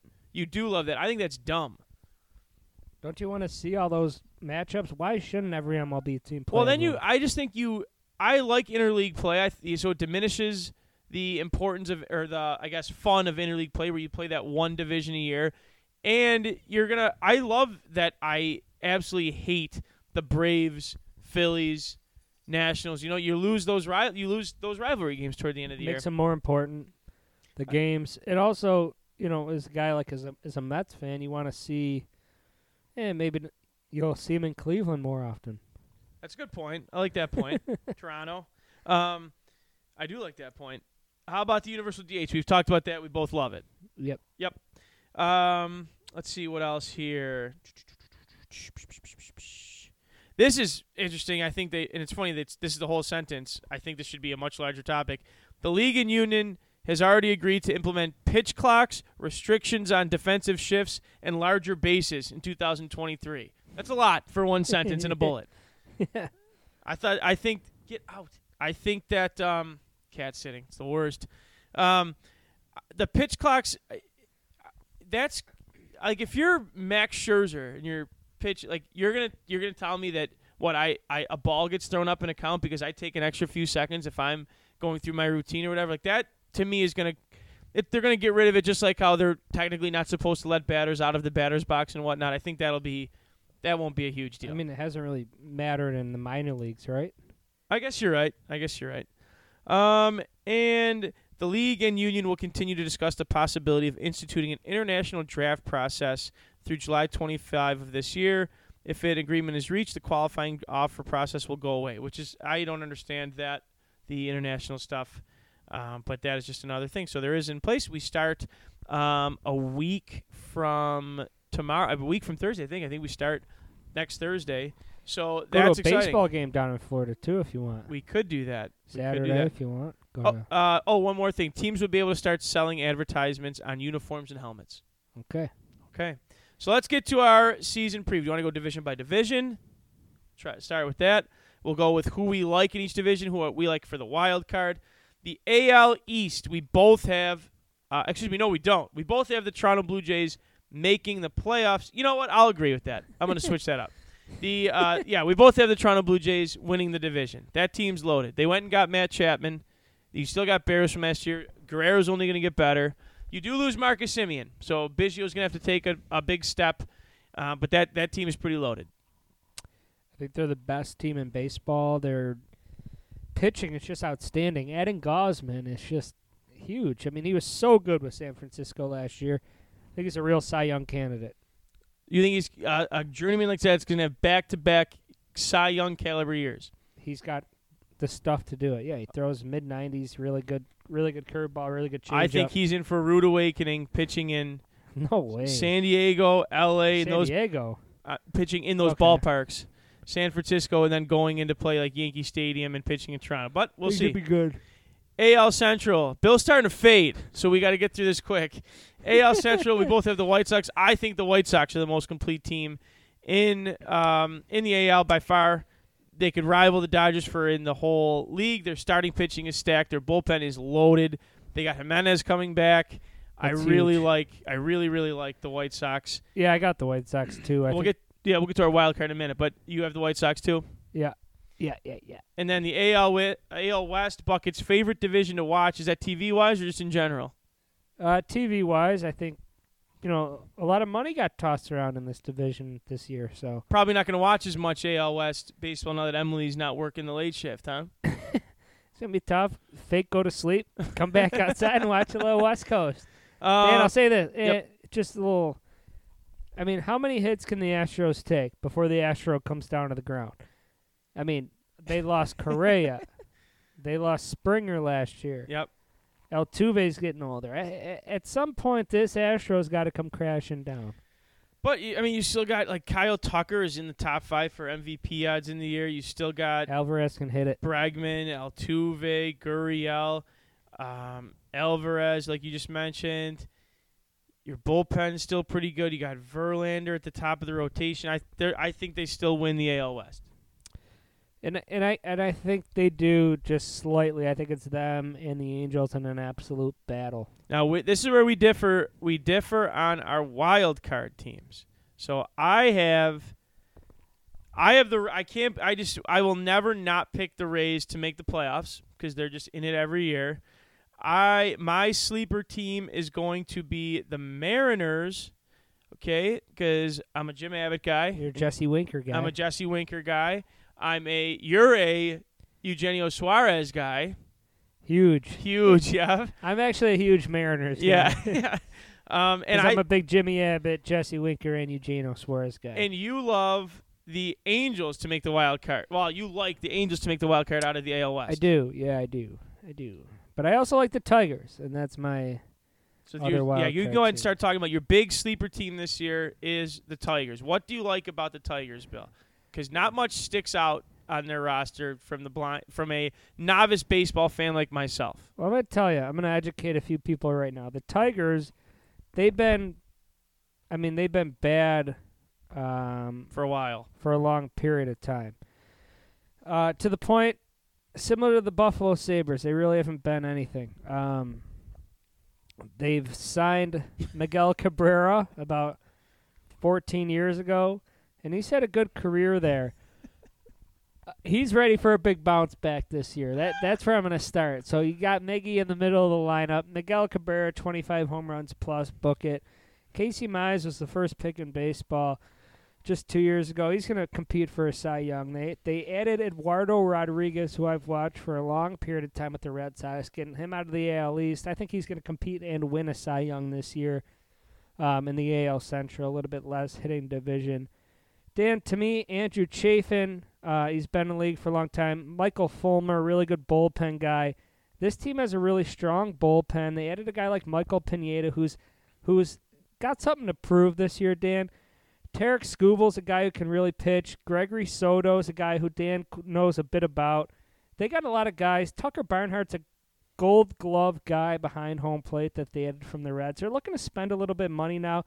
Speaking of money, they had Javier Baez, who Mets fans know well. Gave him a lot of money. Big energy guy uh, was going to kind of shore up the second base for them. Very boomer bust. very, very very big boomer bust. Not a big boomer bust guy though is Jonathan Schoop, who's super, super solid. Robbie Grossman, super, super solid. And Dan, they had a couple young guys, and this is what's going to be the difference. Riley Greene, okay, and I forget his first name, but Torkelson. I think it's Spencer Torkelson. Yep. Okay. Those two guys, super, super high first round picks from the last few years. Five tool guys who can do it all, and I think what they're going to do is um, shore up everything, bottom of the lineup, and I think they're going to be super, super solid. I expect them to compete and get a wild card. I do not, and that is your bold take. So that is the buckets MLB preview bold take. I'll get to mine in our very in very shortly, very short time. My my wild card out of that division is going to be the Twins. Man, I think they surprisingly really. You're doing that for one reason. why? Correa. Well, I mean, you get Correa, you get Gary Sanchez Urshela. I love, I've always liked I their love outfield. that. I love that. I, s- I wanted to do that. I think, Dan, you tell me this, and I'm gonna hang up and listen. But Okay. I think Sant. I think that was a really good trade for them. So do I. I think he thrives out of New York. I, I really too. do. I do too. I really do. I think he can catch in spots, and I think he's a really good DH. Yep, and I think that it's weird because you know they trade Berrios. You think they're going to go kind of rebuild. They signed Buxton to a monster deal. You go get Sonny Gray. to- can compete for an AL MVP. Who, yes, he can. Absolutely. Yes, he can if he could stay healthy. Yes, and I agree with the, the Yankees guy that they just got, Urshela. He's Yep. a really good player and as then well. and you talk to a Yankee fan who just got rid of him. Of course, he's breaking down. He's reached his peak. Blah blah. He's 30. So let's go get Josh Donaldson, and that's that's my next bold take, Bill. This is one of my bold takes. Yankees are missing the playoffs. There's just not enough room to go around. I'm not sold on their pitching. I'm not sold on Josh Donaldson as a full time third baseman at this point of his career. I'm not sold on the shortstop that they got from Texas as a stopgap before their top prospect comes up. Gleyber Torres had an awful, awful last couple of years. Is he, you know, did he reach his peak way too early? And those power guys, Gallo, Stanton, Judge, they're boomer bust. I think that comes back to hurt them. I like that. And that's obviously very, very biased. Dan, on my tell part. me your take on the Sox. The Sox. Uh, that's another team I just don't really like. Like Trevor Story, what does that move? I just think that they're like that infield. That what's their first baseman's name that Dakota Lloyd loves? He's gonna hate not Bobby being on. He's been asking to come on the MLB preview. I just thought about that right now. So if you're listening to Dakota, I apologize and I love you. That guy. Bobby. Then you got Story, Bogaerts, Devers. It's got to be one of the best infields in baseball power wise. Carl you bring Crawford, back you're still paying. your. Sp- Did you hear about that? By the way, he did you hear this about this? No. Pardon my take. Apparently, Megan Thee Stallion is suing Carl Crawford's um, album company for not paying her enough money, and they're trying to say that she was just like talking through it, so it didn't count as a thing. But it's just funny that Carl Crawford's in the middle of it with Megan Thee Stallion. The reason me and Ace are friends. Carl Crawford. Yep. And you're the reason me and Ace are friends. Yep. So I guess I should thank Carl Crawford. um, I don't think the Red Sox make it because I have the Twins, Mariners, and Rays making the wild card. So I think that the Yankees and Red Sox find their way out. I'm, Let's. I'm telling you, best bet is the Tigers. I'm telling you to get behind them now. What I'm telling you to do, the general public, if you're listening to this, you're on the Buffalo Sabres in 23, and you're on the Detroit Tigers in 22. Why? You're thinking why? Because Why? nobody else, in there nobody else, not one person is telling you to get behind these teams.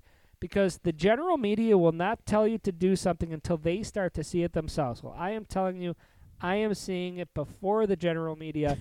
Watch out for the Tigers in 2022. Watch them. what number do you have, met?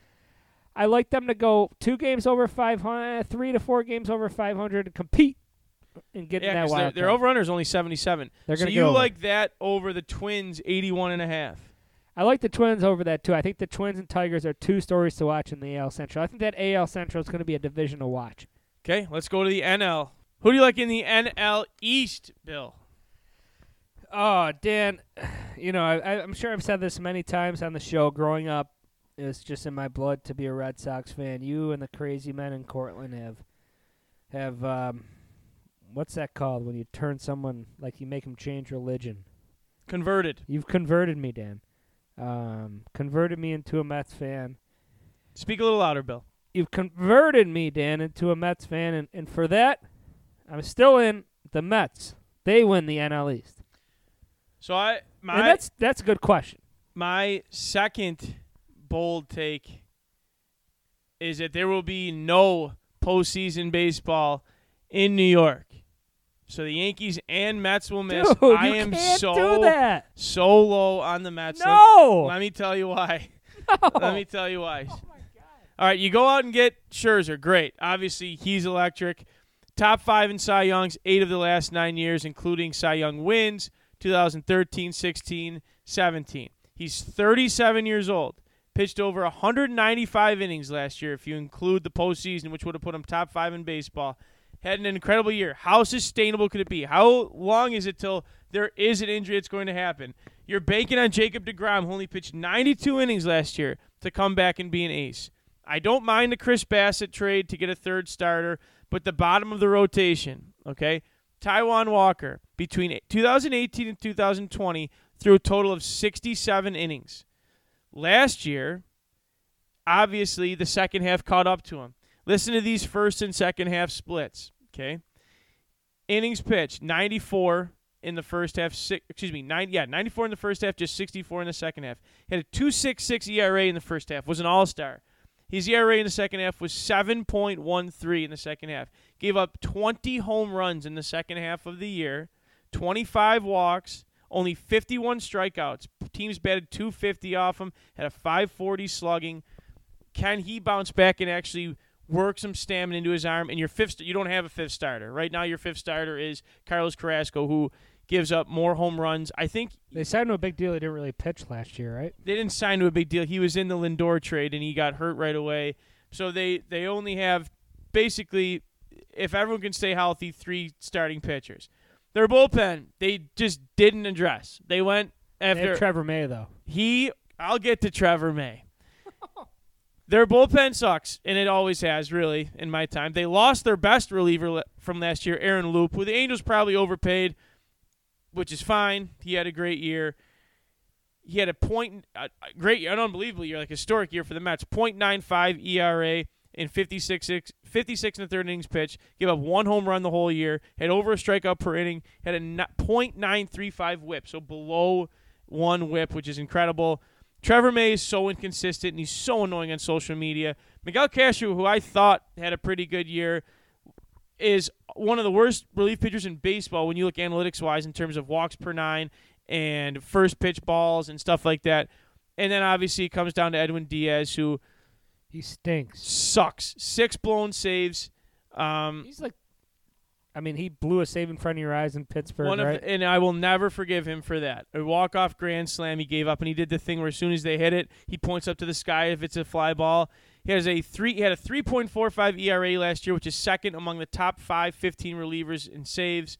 Um, and you just they just don't have a left. They don't have a lefty pitcher on their active roster right now. Not one starter, not one reliever, and the only guy they signed was Adam Ottavino, who was Yeah. really good like four years ago. Then you go- then you go to the lineup, okay? And this is Steve Cohen's big swing at free agents this year. Starling Marte, fine. A Great. coming off a career year, again, a low 30s guy. You're hoping to get a few years out of him. Escobar, Eduardo Escobar, fine. You need a infielder. I like those. Then you lose Michael Conforto, and and I'm biased because I always loved Conforto. He was frustrating at times, and you replace him with Mark Canha. I, I don't even know how to say it. A 231 hitter who's a below average fielder.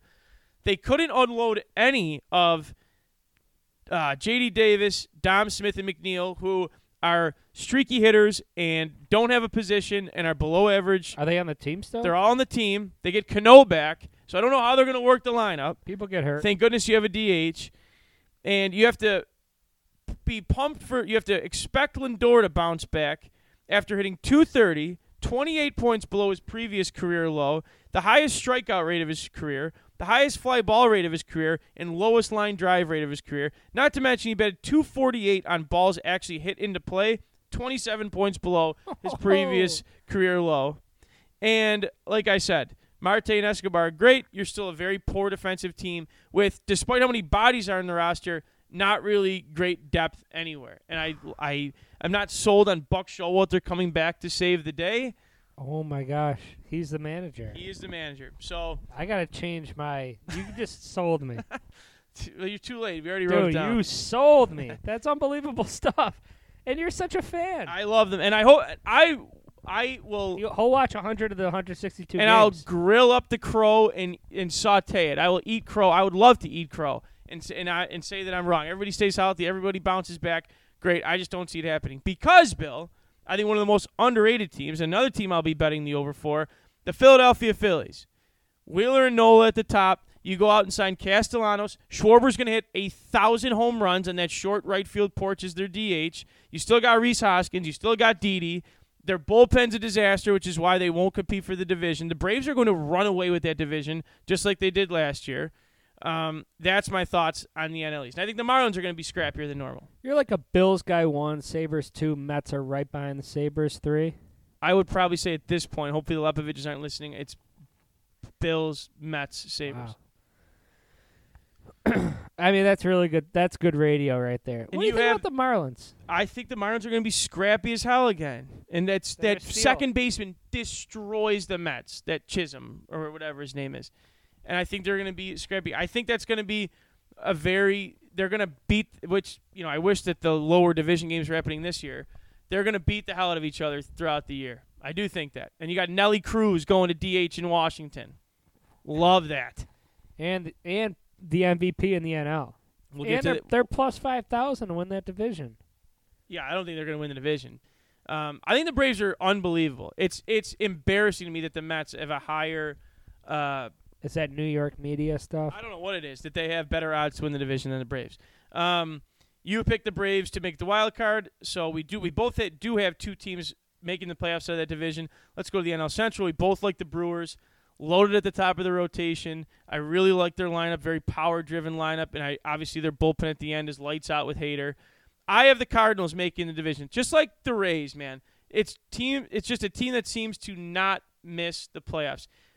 Wainwright's coming back another year. Jack Flaherty's one of the best pitchers in baseball. You go sign Steven Matz, who had a nice bounce back year uh, with the Blue Jays. Was he with the Blue Jays last year? Blue Jays, right? Yeah. Um, as your third starter, I like the rest of their lineup. You got Yadi coming back for his thousandth year, I think. Um, you know, you still got obviously at the corners Goldschmidt and Arenado, and you have those guys that you just you I you don't even you never want to see them in another team. Guys like Harrison, uh, what the hell is his name? Harrison Bader, Dylan Carlson. Those are Cardinals. You know what I mean? You never want to see them on another team. So I think that they win another. They're going to challenge the Brewers and win a wild card division. Do you have anything else on the NL Central? No, I, I think the Brewers are legit, and I, I don't see any team even close to them. I'm really in, intrigued by the NL West. The NL West. Again, we both have two teams making the playoffs out of that. I got yeah, yeah. You yeah. have three. Yeah, you have three. You have you have the Giants going. in. I just I think so many things went right for the Giants last year, and hopefully Brendan Graham doesn't hold this against me. I just think so many things went right for them, and so many guys had career years. I just don't think that's sustainable. I think the Padres are going to get more power with Luke Voit. They can sustain till Tatis comes back. I really like their top three in the rotation um, with Snell, Musgrove, and Lou Darvish. Lou Lou Darvish, also known as Yu Darvish. Um, and I think that you know Hosmer.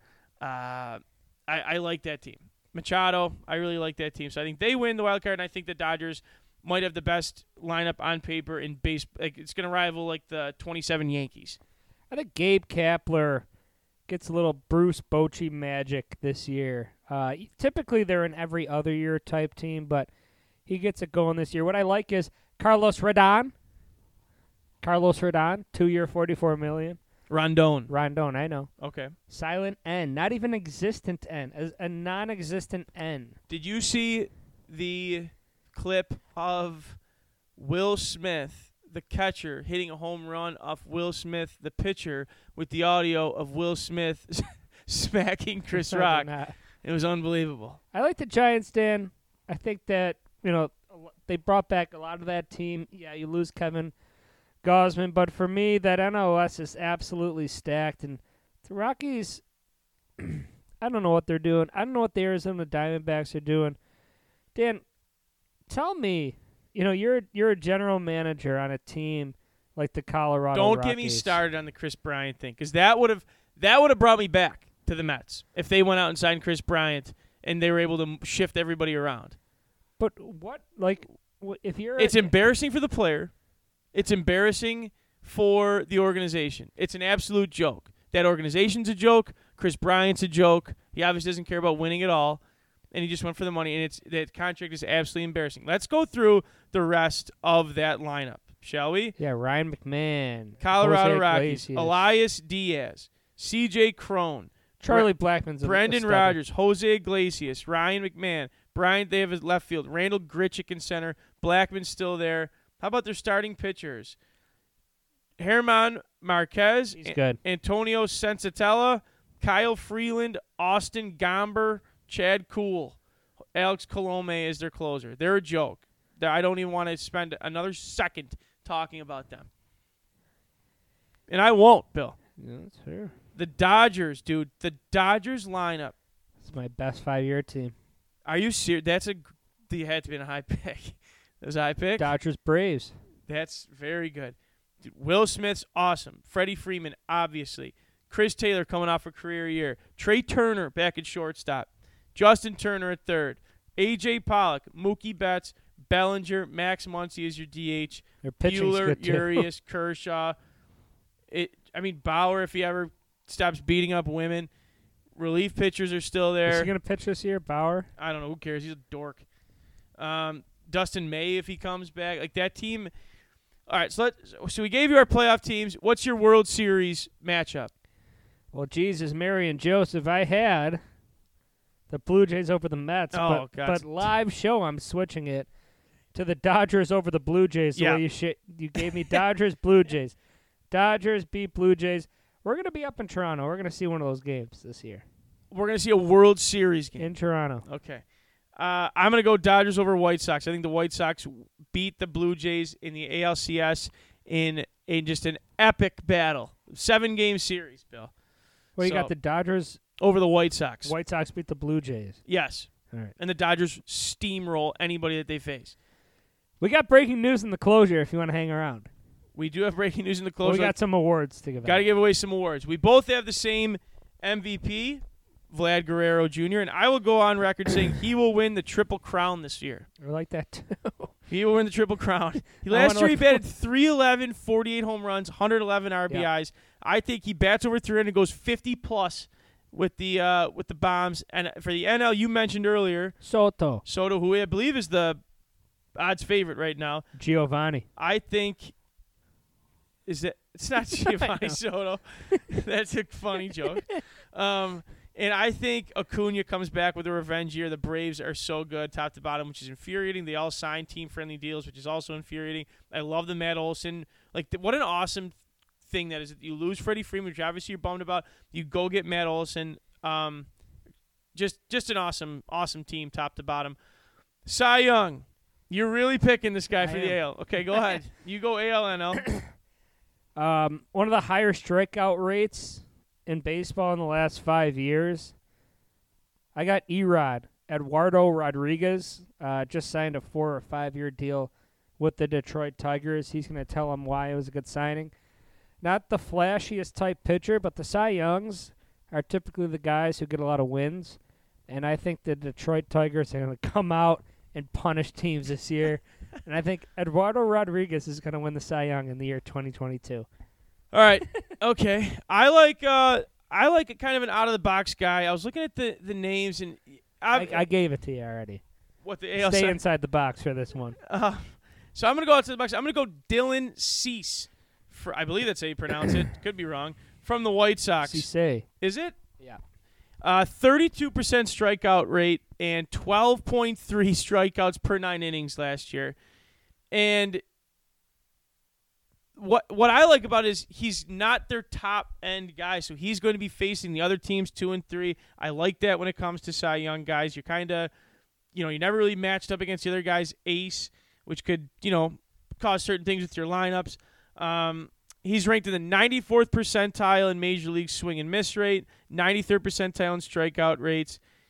dropped his walk rate from 13.3 to 9.6, and increased his strikeout rate from 17.3 to 31.9 the last two years. I think he's in for a big year, and I'm taking. I would really. I should have looked up how to pronounce it. I think it's Cease. I'm really not sure. um, let's go to the NL. You like Degrom. If he Yep. stays healthy, I like that pick too. Do you want to elaborate on that? No, he's good. All right, so this is another one that I I'll tell you why I picked it. So if you look at the top seven odds, okay, it's I, I don't know the exact order, but it's Degrom, Scherzer, Wheeler, Nola, Burnes. What's the other Brewers? The other Brewer Woodruff. Woodruff. Okay, I this sounds stupid, probably. I think when you have two dominant pitchers, they kind of steal votes from one another. The only guy without a partner in the top seven, I believe he's third, Walker Buehler. I think the team's going to be dominant. He's going to coast through a lot of games. He's not going to have a lot of blown wins. I think he's in for another great year. If you want me to get a little more in depth, okay. Um, he's our, I mean, he's pitched in big games. He has a 2.94 ERA across 15 postseason starts. He has the MLB's fourth lowest ERA for pitchers that have at least 400 innings since joining the Dodgers rotation four years ago, and he's due. So that's why I am picking Walker Buehler. Um, we already mentioned our bold takes, and we already mentioned our best bets. I think, I think, and we already mentioned our World Series. So That's it. I think we're good. Let's send it over to our final segment, our quick wrap up segment. Some breaking news. Bones, we do have some breaking news in the NFL for our final segment. I also believe we have breaking news. Craig Anderson, that I had to hurt. He might be out. Let's watch this hit, but rides right into him. His head slams in the back of the post. Excuse me, the crossbar. So, Bill, can you feed us the NFL news? Bruce Arians decided enough is enough, and he is stepping down. He will Why do you have a southern drawl He- right now all of a sudden? he will do some front office work, and uh, and he's gonna hand the reins over to who? Dan uh, Todd Bowles. Todd Bowles. They call him Mr. Personality down in Tampa with how exuberant he is on the sideline. I will say this. you mentioned right away, do you think this puts any truth to the Brady to Miami rumors? Literally zero. And I will also say that the I would say yeah, I will say absolutely zero. He's under contract with the Bucs. You can't just leave, but he can get traded. he can trade. Why would the Bucs do that? He's literally recruiting people to come back and sign. Or, but If you're the Buccaneers and you're thinking this, we might want to just build.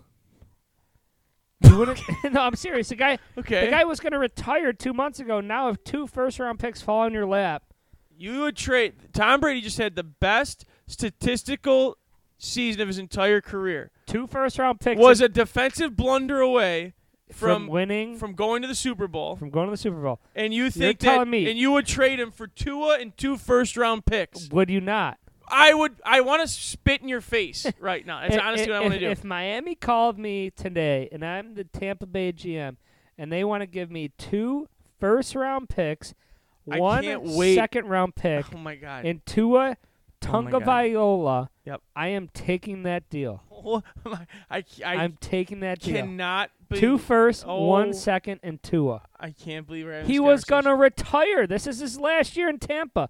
So for one year of good, great football, one run, I'm going to take the two first round picks, Tua, and a second.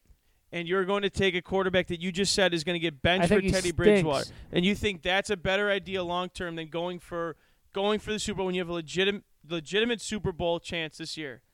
Yep. That I'm I know I you might I don't I can't tell if you're kidding now, but that is the worst take you've had in the entire 49 Throw in a third, and I'm sold. Okay, so I think you're just screwing with me, but I want I can't wait. But you you know what you do? You get people talking, Bill. and that's what I like about you. I want you to quickly talk about your sectional run before we go because I know No hope- one's listening at this point. Yeah, Dan. It sure. don't matter. So I but I do want to congratulate you on a very successful first year. Thanks. A section championship. I know it was a lot of fun going to watch those last couple games. So how would you uh, how would you de- describe the season and what were some of your favorite parts? Well, it's almost as bought in as you. Dan spent his whole entire school day. Shout out to the Kenton superintendent of Dan just watching Newport girls basketball film for about a day and a half on the job. And I called out Uh, every one of those inbounds plays. making taxpayer dollars. But I'll say this: he did. And how many? How many? How many points did they score on the inbounds? Zero. Money. All right. So I'll say this: it was it was it was fantastic. I said when I took this job on Buckets and Dan, maybe episode 47 or 46, that we're going to be playing our best basketball in February and March, and we sure did. And heck of a run, a lot of fun. Looking forward to doing it again, and uh, happy for all the support that came out. That was a heck of a game on Sunday, beating Southwestern, getting the old monkey off the back, first time in four years, first sectional championship in 10 years. A lot of fun, Dan, and uh, had about 20 rowdy guys behind me, and uh, those were some iconic pictures that we will put up on the board. Yes. Shout out to your athletic director who could not have been nicer, letting us letting strange grown men grab his section banner and wrap it around themselves and take photos while the rest of the girls are just standing there waiting to take their own picture. So that was fun. Any wedding updates? What was today? Today was a today was a come to come to Jesus day, and uh, Pa- payment day? eh, not even there yet, but might be do the wedding in the backyard type day. See if we can stuff 200 lards in the in the backyard. So you are less than four months away, Yep. and I'm less than five months Going to. Orlando in two weeks. Go watch the Sabres brawl down. I'd like to go to a Tampa Bay Rays game. I would. I would. I know you would. If, see if we can get the boys going. This Saturday, I know they all want to do their thing, but I wouldn't mind going to a Rays. Well, we'll see what the schedule is. We also have ma- that's Masters weekend, right? Yep. That'll be exciting too. Do you think Tiger participates? I do. That's gonna be fun. We're gonna do a draft show too. We are going to do a draft show. We'll be back for that. Hopefully, you enjoyed this. we had we talked about a lot of different things. we have there's a lot of sports going on right now. When you only do one show every couple months, you have to catch Yeah. up on things. But hope you enjoyed. Want to thank our sponsors. Thank our sponsors. Michael P. Rizzo will be behind the bar Thursday and Friday night this week. Uh, Thursday night's trivia night at Rizzo's. Dollar off cold subs if you mention Buckets and Dan. Really appreciate everyone listening. All right. Uh, all right, that'll do it. Again, keep your eyes out and ears out for the draft preview coming up. Love you, man. I know